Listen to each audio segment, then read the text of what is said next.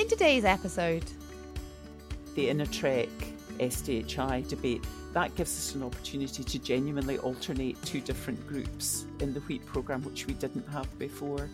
Um, so, yeah, just that principle that you don't, you know, treat the septoria in the crop repeatedly with the same active and treat it at very high doses, that sort of minimising the use just reduces the selection pressure.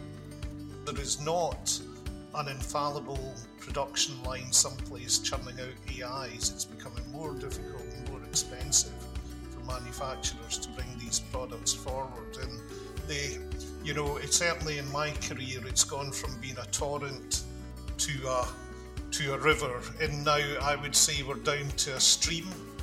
And I don't think the taps are going to open up anytime soon. welcome to Cropcast. I'm Tiffany Mactaggart, and today we're joined by Fiona Burnett from SRUC and Adam Christie from Scottish Agronomy. I'm very excited to be talking to them today about spray programmes for winter wheat. Adam, would you like to introduce yourself? Hello there. Uh, my name's Adam Christie. I'm the Managing Director of Scottish Agronomy. I, I've been with the organisation man and boy. I joined fresh out of SAC Aberdeen in the dim and distant days of 1989 and spent most of my career in trials with Scottish Agronomy and dealing with our members. Uh, last year, the opportunity to change posts came along, and uh, since June, I've been the Managing Director of the organisation. Great. And Fiona, could you introduce yourself? Hi, yes, so Fiona Burnett, and I'm a Professor of Applied Pathology at SRUC, but I also lead a lot of the arable technical work that the college does. Um, we've worked with Adam on many shared projects, um, so kind of outreach and networks, and I chair various kind of external things such as the Fungicide Resistance Action Group. Um, so, yeah, that kind of network with industry is really important to me. Great, thank you. Lots of exciting work that both of you are doing.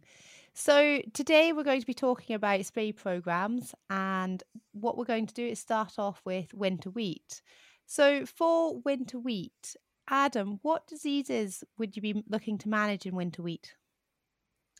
The, the issue we have is that winter wheat is a myriad of challenges at the moment. Uh, we, we're coming off the back of what was a frighteningly bad septoria year in certain locations in 2022, and we're a bit of a get out of jail card with the dry weather and the early harvest that meant the full impact to the levels of septoria that we were seeing uh, didn't have the yield robbing effects that they potentially could have. I, I think we're at a place with Septoria that we're now seeing the true consequences of the loss of chlorothalonil a few years ago.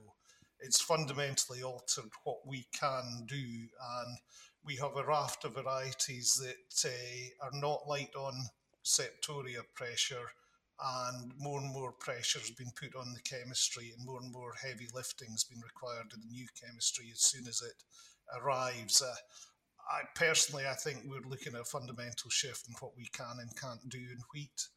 And the first thing we're going to have to do as growers is look at the raft of varieties that we grow and how we grow them and rethink our approach because if you have August or early drilled, uh, early September drilled skyscraper in the ground now, if we face the same level of septoria as we did last year, we as agronomists can't guarantee we can control that septoria, and that's a frightening place to be. So, change is required. We also have issues with mildew. With uh, we now have resistance confirmed to our main fungicides.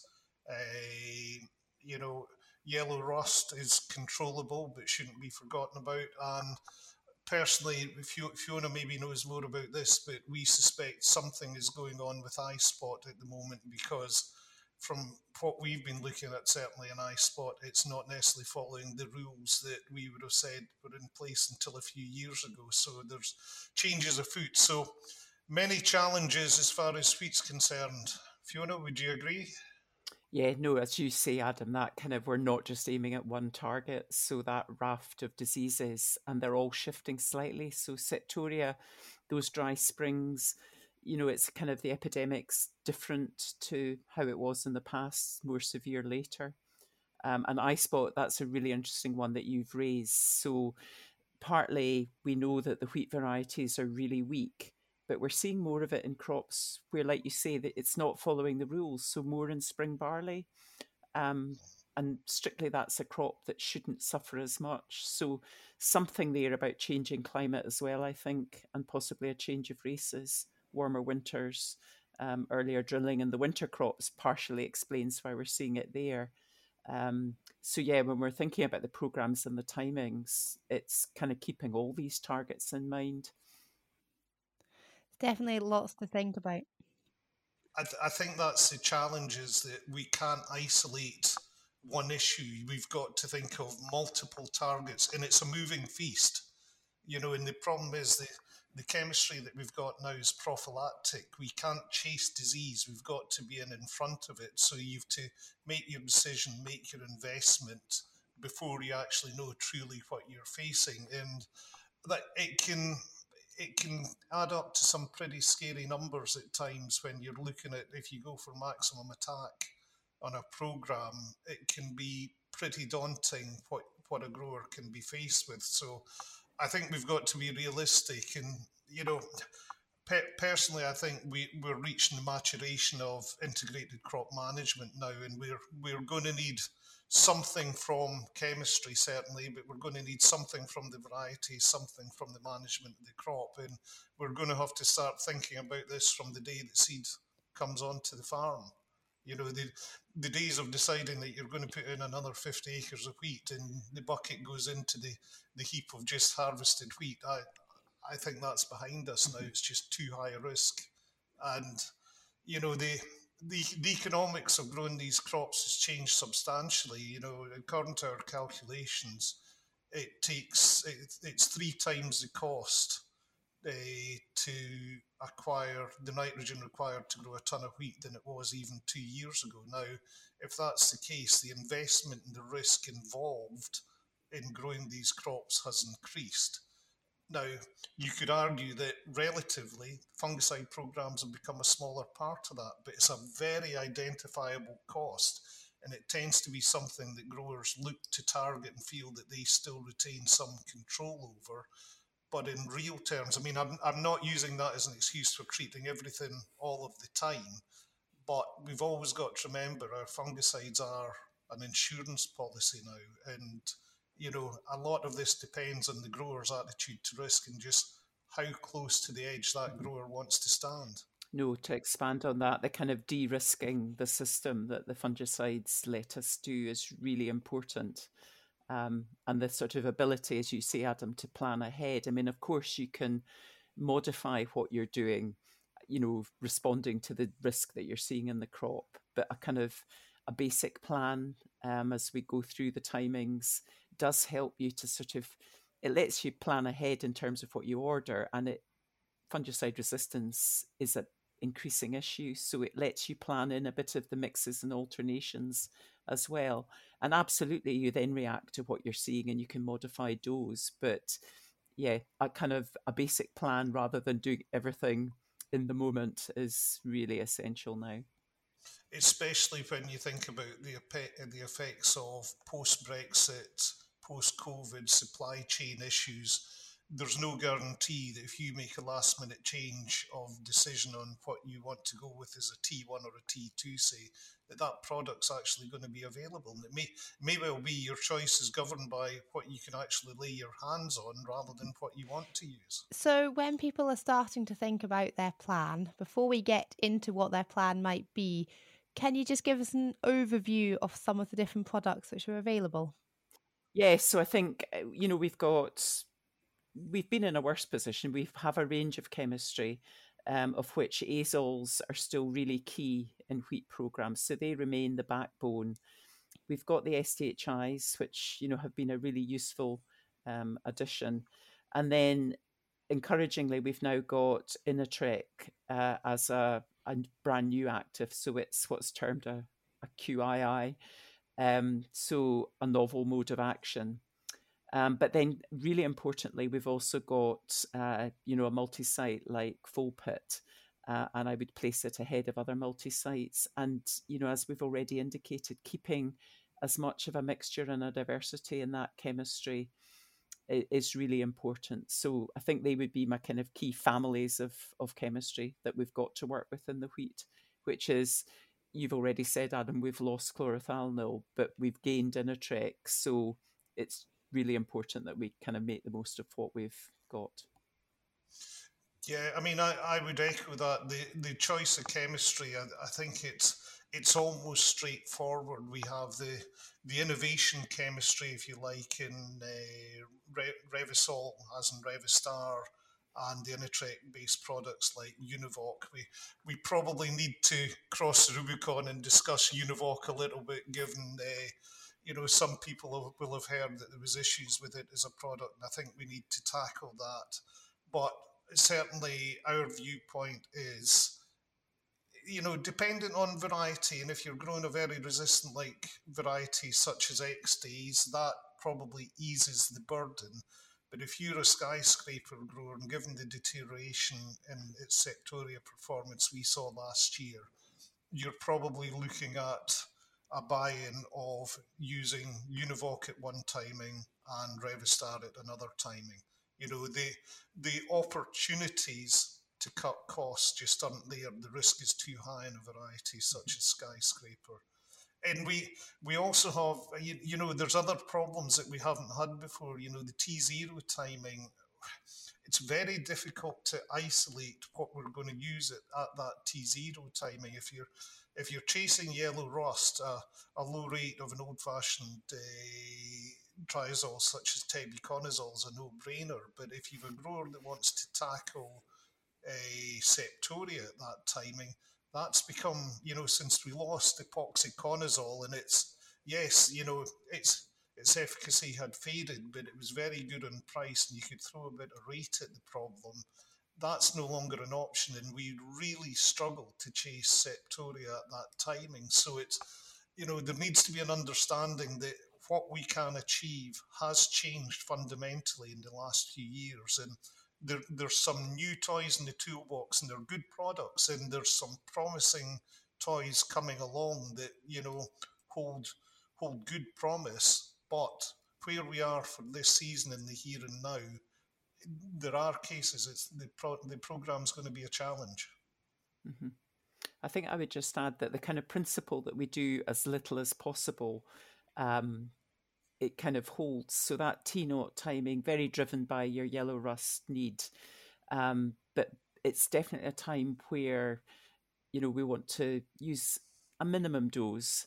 Um, and you know, I like using mixtures again with a fungicide resistance head on. So the kind of idea that you could use a azole strobilurin mix that targets the yellow rust well, and strangely, you know, the strobilurins, for all we have resistance in septoria, they still do something to manage that risk. Um, and the kind of approach, I've heard some people chatting about inserting an SDHI at the T naught timing. And for me, I, I wouldn't because I think that's a piece of chemistry that we're really reliant on later. So why would we expose it at a timing where we know we don't get big yield responses and where yellow rust isn't its main suite anyway? So I think just that idea that we can use the T naught to use perhaps chemistry that we're not going to rely on later in the program kind of holds. So, why are you looking to use products at T0 which you aren't going to be using later in your program? So, it's kind of one of the key principles of trying to reduce the risk of fungicide resistance is that you sort of minimize the number of times you use any one product. Um, and it is a worry with the azoles because essentially on wheat we'll have an azole in at every single timing. So again, the principle that you at least try and, if you can, alternate within the azoles is mildly helpful when it comes to making it complicated for the septoria population. Um, but you know the the Inatreq uh, SDHI sort of debate that I'm, I'm sure we'll get into that gives us an opportunity to genuinely alternate two different groups in the wheat program, which we didn't have before. Um, so yeah, just that principle that you don't, you know, treat the septoria in the crop repeatedly with the same active and treat it at very high doses, that sort of minimizing the use just reduces the selection pressure. Every time we use a product, we, st- we start selection pressure. You know, from the very first time we have a new active in trial, selection pressure starts from that point. And then it becomes dependent on what else you put in the tank or what else you use in sequence. And uh, you know, it's all about minim- minimizing risk and stewardship of these products. And there's a heavy onus on users to actually steward these products because there is not an infallible production line someplace churning out AIs. It's becoming more difficult and more expensive for manufacturers to bring these products forward. And they, you know, it's certainly in my career, it's gone from being a torrent to a to a river, and now I would say we're down to a stream, and I don't think the taps are going to open up anytime soon. You know, these guys do a very good job of bringing new products forward, but it is increasingly difficult, and environmental expectations and challenges are are much higher. And when you when you remove crutches such as chlorothalonil, what what you do is you expose the remaining chemistry. In in Folpet is without a doubt the best multi-site that we have available at the moment. I would echo Fiona's comments of earlier, but Folpet is not chlorothalonil, it's not Bravo, and again that was a bit of a, a game changer. So it you, you end up with the the new actives being asked to do more and more of the heavy lifting because you're getting less out of your old actives. So stewardship is going to be key here. I also think this just I like to pull out the win-wins for a grower here. They can steward for the kind of general good, but there are plenty of individual wins to saving, if you like, the most expensive chemistry to the most responsive timings, and then alternating in some of the cheaper chemistry, which will do a perfectly good job at T naught um, and perhaps at T1. Um, so that idea that you can get some individual benefits from mixing and alternating, I think is a kind of key one as well. And again, the multi site folpet that Adam's highlighted there, if we kind of maximize our use of that safe multi site chemistry that's much less likely to develop resistance, you can then minimize the use of other, perhaps more expensive actives as well. So I think there are kind of individual wins here as well. Adam, you mentioned before about trying to not put on a T naught timing um, going forward, depending on how genetics go. Are there any varieties at the moment which usually you don't need to put a T naught on with? Uh, yes, there, there is. The, the issue we have is the vast majority of these cleaner wheats are hard wheats, and the bulk of the Scottish crop is soft wheat and this is going to prove to be a bit of a challenge. I mean, the realities of cougar septoria resistance hit home and hit home hard. Last year, England have been having a problem with this for a number of seasons. We definitely saw hints and nudges that it had arrived in our shores in harvest pre-harvest 21, but last year it was savage. I, I would say on our Fife site it was the worst septoria I've seen in 30 plus years of looking at trials. It, it was unbelievably savage. Uh, the and the variety differences were quite incredible. Now, you know, Extase, I, I mentioned it earlier, it's not a perfect variety by any stretch of the imagination, but if solely looking at Septoria, it stood out a mile in the way that it uh, it held on to its green leaf in the face of that onslaught. And there, there are other hard wheats such as uh, Theodore and uh, oh, what's the Limagrain variety that I always forget? I always want to call it the wrong name. Internally, they call it the beast because it's so big. I knew I would forget this. There are cleaner varieties, but mm-hmm. it's a classic case be careful what you wish for because if you uh, if you select on one trait and one trait only, you may end up with a variety that is uh, late, that is weak strawed, that is horribly prone to mildew. So you know, it, it's a it's a balance of factors, but we have a real issue with the soft wheat selection that we've got at the moment because, as a rule, they are very weak on Septoria now. So, looking to T1 timings, what sort of products are you thinking about then, Fiona? Well, we mentioned eye spot earlier, so that will certainly be something that many Scottish growers will be trying to factor in. Um, and it's absolutely, this is the sort of, the T naught is optional, let's say. The T1 is where you're really getting things off to a good start. Um, so definitely a good azole and either an SDHI or the Inatreq that we've referenced. And this sort of idea that you plan ahead for the season so that you're trying to alternate. Um, and definitely folpet at this timing. So again, that idea that you can minimize the rate of your azole and SDHI chemistry and maximize your use of the multi-site at that timing. And again, it's it's a protectant so that it makes absolute sense that we insert it early in the program I think, again, the T2 is the more responsive timing. So, again, just being a little bit pragmatic, that gives a hint that you might want to place your more expensive chemistry at the T2 timing. And that might give you a more open choice to the kind of azole SDHI mixes that we use at T1. So we know that most SDHIs have some activity against eye spot, and we know that prothioconazole um, has been historically a good azole for eye spot, but not losing sight of the fact that this is us starting off our Septoria management and protection. Adam, do you have anything to add? The uh, I, I, I would echo Fiona's comments. I mean, our thoughts are less productive wheat uh, later sown cleaner varieties, you can probably look at, you know, the the older chemistry, you know, you have potential to use. If it was a more rusty variety, we'd probably go down the route of Elatus Era from Syngenta. Ascra's possibly got a shout there as well. They both contain Prothios, so you will get an eye spot kick from that. But in most situations, given that the bulk of the Scottish area is down to varieties such as Skyscraper, we feel you've got to go with new chemistry, and we we're probably going to look at Univoc at that timing as uh, our lead product. Yes, Folpet is in Arizona, will be in the tank as well, uh, but that you know our trials last year very much proved that there was an advantage, you know, in using the new chemistry there's been an awful lot of debate uh, in circles that Fiona and I are involved in about which is best at T1 and T2.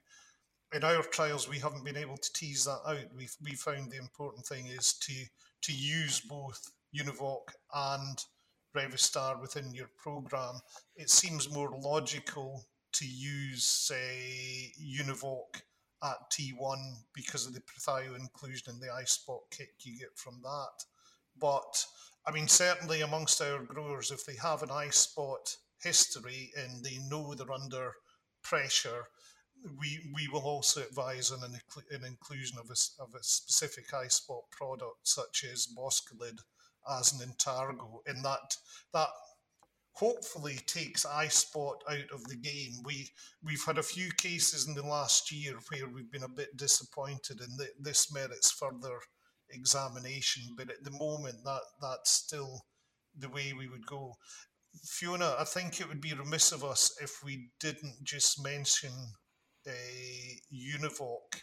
Uh, there was mm-hmm. obviously a lot of press last year, and as as ever, good news travels slowly and bad news travels at the speed of light. There's no denying that uh, growers on occasion did have problems with Univoc, and at times it resulted in sprayers being out of commission at very, very busy times a year. These issues seem to be linked to lower water volumes or extended spray periods.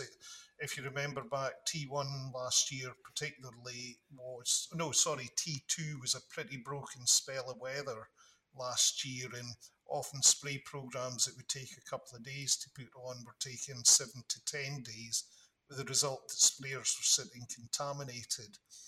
Uh, Corteva have changed their advice or updated their advice rather in the use of the product which is available on their website and we would certainly advocate following that we we believe the product is still worth using but that uh, those those recommendations need to be followed because none of us can afford to be without our sprayers at that key time of year yeah, no, absolutely right. That the best practice advice about you know higher water volumes, not leaving it sitting around, not trying complex mixes. Um, I mean, obviously, it related to kind of damage to seals and sprayers. There was also a suggestion that this was about harder water, so possibly fewer issues up in Scotland, unless there were specifics, as Adam said, that we knew it was a low water volume. So, I mean, the AHDB fungicide performance data shows kind of quite consistently that Univoc has an edge when it comes to septoria management and yield response in a septoria um, situation. But it has to be caveated with that sort of concern that we don't want to go all out. And I don't think for many reasons we'd want to go all out in one active across the whole country at one timing. Um, so I do think the advantage of having both it and the new Revystar, so that's a new azole um, with an established SDHI. Um, so yeah, I think people should be exploring a mixture, and if they're using Univoc, absolutely do it with your eyes open. And if it's likely to, you know, if you're committed to low water volumes, um, then it's maybe not the one for you. That's fair enough. I mean, it's it's really important to go into it with your your eyes open, I would say, but strictly from an agronomy point of view, looking at the efficacy of the product, Univoc's right there, at, right up there at the top of the tree at the moment. Yeah, yeah, yeah. So, when would you think about putting a T three onto winter wheat? With a crystal ball, um, often I mean, then we're thinking about fusarium and microdochium management, which we haven't even included in our shopping list of wheat problems yet. Probably, we probably should have done Fiona. I know. Oops. Um, so we know that that tends to infect um, during flowering and sort of after a, a wet, a splash event. And we also know that the chemistry kind of fades fast in its efficacy, really, once you get 48 hours before or after that event. Now, in Scotland, rain events are common. So that means that if you ask me now when I would be treating it, would very likely be early in flowering because it's very likely to rain and I don't want to be sort of working retrospectively. The trick we often get into, though, is that people are perhaps slightly late with their flag leaf. They then feel they haven't had good value out of their flag leaf because it's not been on for a fortnight. And so they then compromise the ear timing um, to try and go later. And if it's dry, that's probably not an issue at all. But I would kind of just say, really keep an eye on the weather and don't think of it as adding value to your flag leaf. Think of you losing value on that T3 spray if you if you're delaying it in wet conditions. It really wouldn't be a good plan. That that's a very good point, Fiona. The growers feel if they've they don't like going back in with a sprayer if they're just out the field two weeks beforehand, but that's often exactly when they do need to be there. As soon as these florets start to fall, we know we see a drop off in efficacy of that T3 spray. But in hindsight, did we get money's worth out of T3 sprays in 2022? Probably not, because Mother Nature was on our side. But when we applied these sprays, none of us knew.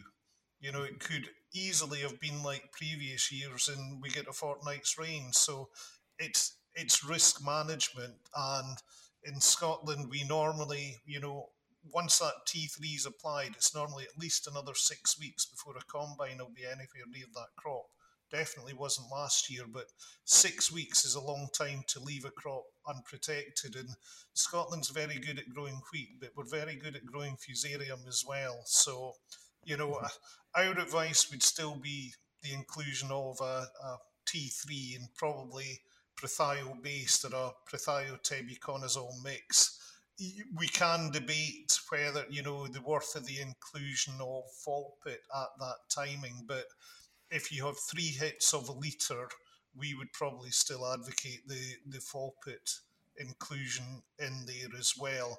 But do not kid yourself with the you know, the slide we've seen in Prothio's performance, you're not going to get massive kickback on Septoria at that timing. It's it's Fusarium you're targeting, and if if it's Septoria you're after, that's where the you know that's why you need strong chemistry at T2, and we would be advocating either Revystar or Univoc at that timing and all, but the the the latest or cleanest varieties. Yeah, and I mean the other key thing at that timing is you're beginning to run out of what you can use. So last application timing. So the inclusion of folpet in an ideal world would help manage the septoria, but with a cutoff, you know, uh, of the year fully emerged, you you'd be right on the margins of what's doable there. And the other pieces we're then very reliant on azoles. So we're trying to manage the septoria and the ear diseases, the ear blights, and essentially we're on you know, an azole or a azole mix at this timing. A bit of chat about whether you might include an SDHI if you had a lot of septoria. But yeah, just watching those last application timings is is probably really key. I mean, our timing is normally ear fully emerged before any florets fall because you get such quick leaf de- deterioration as soon as these florets start to move. Interestingly enough, there are some new toys that potentially look very effective at this timing, but we don't have them to play with. So it, it's it's what we we have in the cupboard at the moment. The the difficulty we found with Prothio is to get that activity on Fusarium. There's an element of potluck involved on the timing, and if if you have mild damp weather you often hit perfect timing. If it's dry at that point and it starts raining and goes mild and damp a week later, unfortunately you've missed the boat and there's there's nothing we can do about it. That is the sort of restriction that we now face and the you know that that's why choice of the right variety and how you manage it is becoming more and more important. Definitely sounds like it'd be much easier if we had a crystal ball, knew what the year was going to bring, and you can make a plan. But sadly, that's not the case. You speak to growers down south, and mildew's not an issue, but it's a, you know, it's a very traditionally Scottish issue, and uh, we are we're increasingly seeing issues with mildew control. Uh, would would you say you're seeing the same? Yeah, no, and we know that it's removed. So, for example, Leeds is hardly grown now just because of that niggling issue with mildew that you know became too much for people to to keep on top of. And again, it varies throughout the country. So, you know, you and I both have growers in the Black Isle who will rate mildew as one of their biggest problems, and they will be in several times in the season, specifically with mildewicides to manage that. And again, historically, mildew is a disease that breaks every single piece of chemistry that you bring to the party. Um, so, yeah, in an ideal world, resistant varieties, but it, it's one that, yeah, some growers, it's site specific, um, but yeah, it can be a battle. Yeah, I mean, uh, the the worry for us now is uh, of the specific mildewicides we're seeing problems with them all on certain sites. I mean, it's it's not to say it's impossible. I think we've actually underrated the mildew activity from prothioconazole, and I think we often get a bit of incidental control. But if you're in a Black Isle or an Angus hotspot on lightish, manganese hungry land, again, variety selection is absolutely key. And you know the the the Leeds in the, in the Istaprax have gone, but there's still varieties out there such as Astronomer that have a a very real problem with mildew and should be avoided because the again once the disease is established, we're lacking the tools to go after it now. So it's prevention rather than cure that has yeah. to be the, the key to any strategy. We've covered a lot of information there for winter wheat. Can we just have a quick summary of the different timings? A challenge to summarise, Tiffany. But yeah, for T naught, um, a low dose azole, um, probably one of the older azoles, and probably in a mix with a strobilurin for me.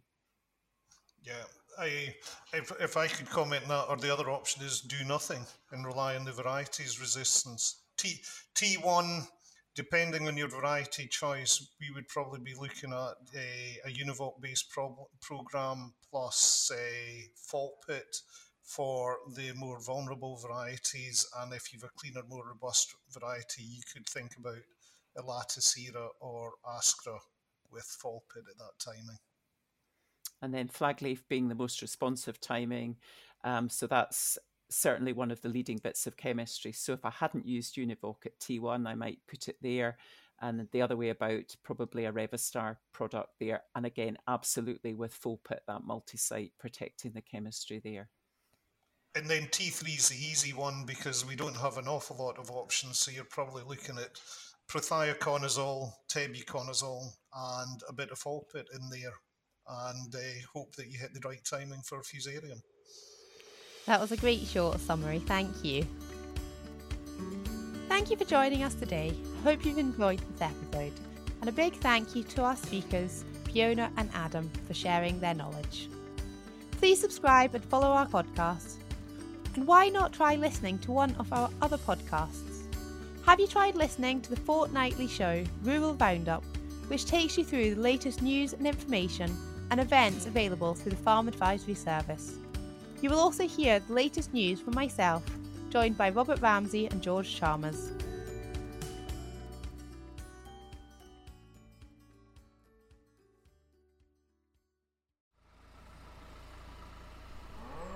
The Farm Advisory Service podcast.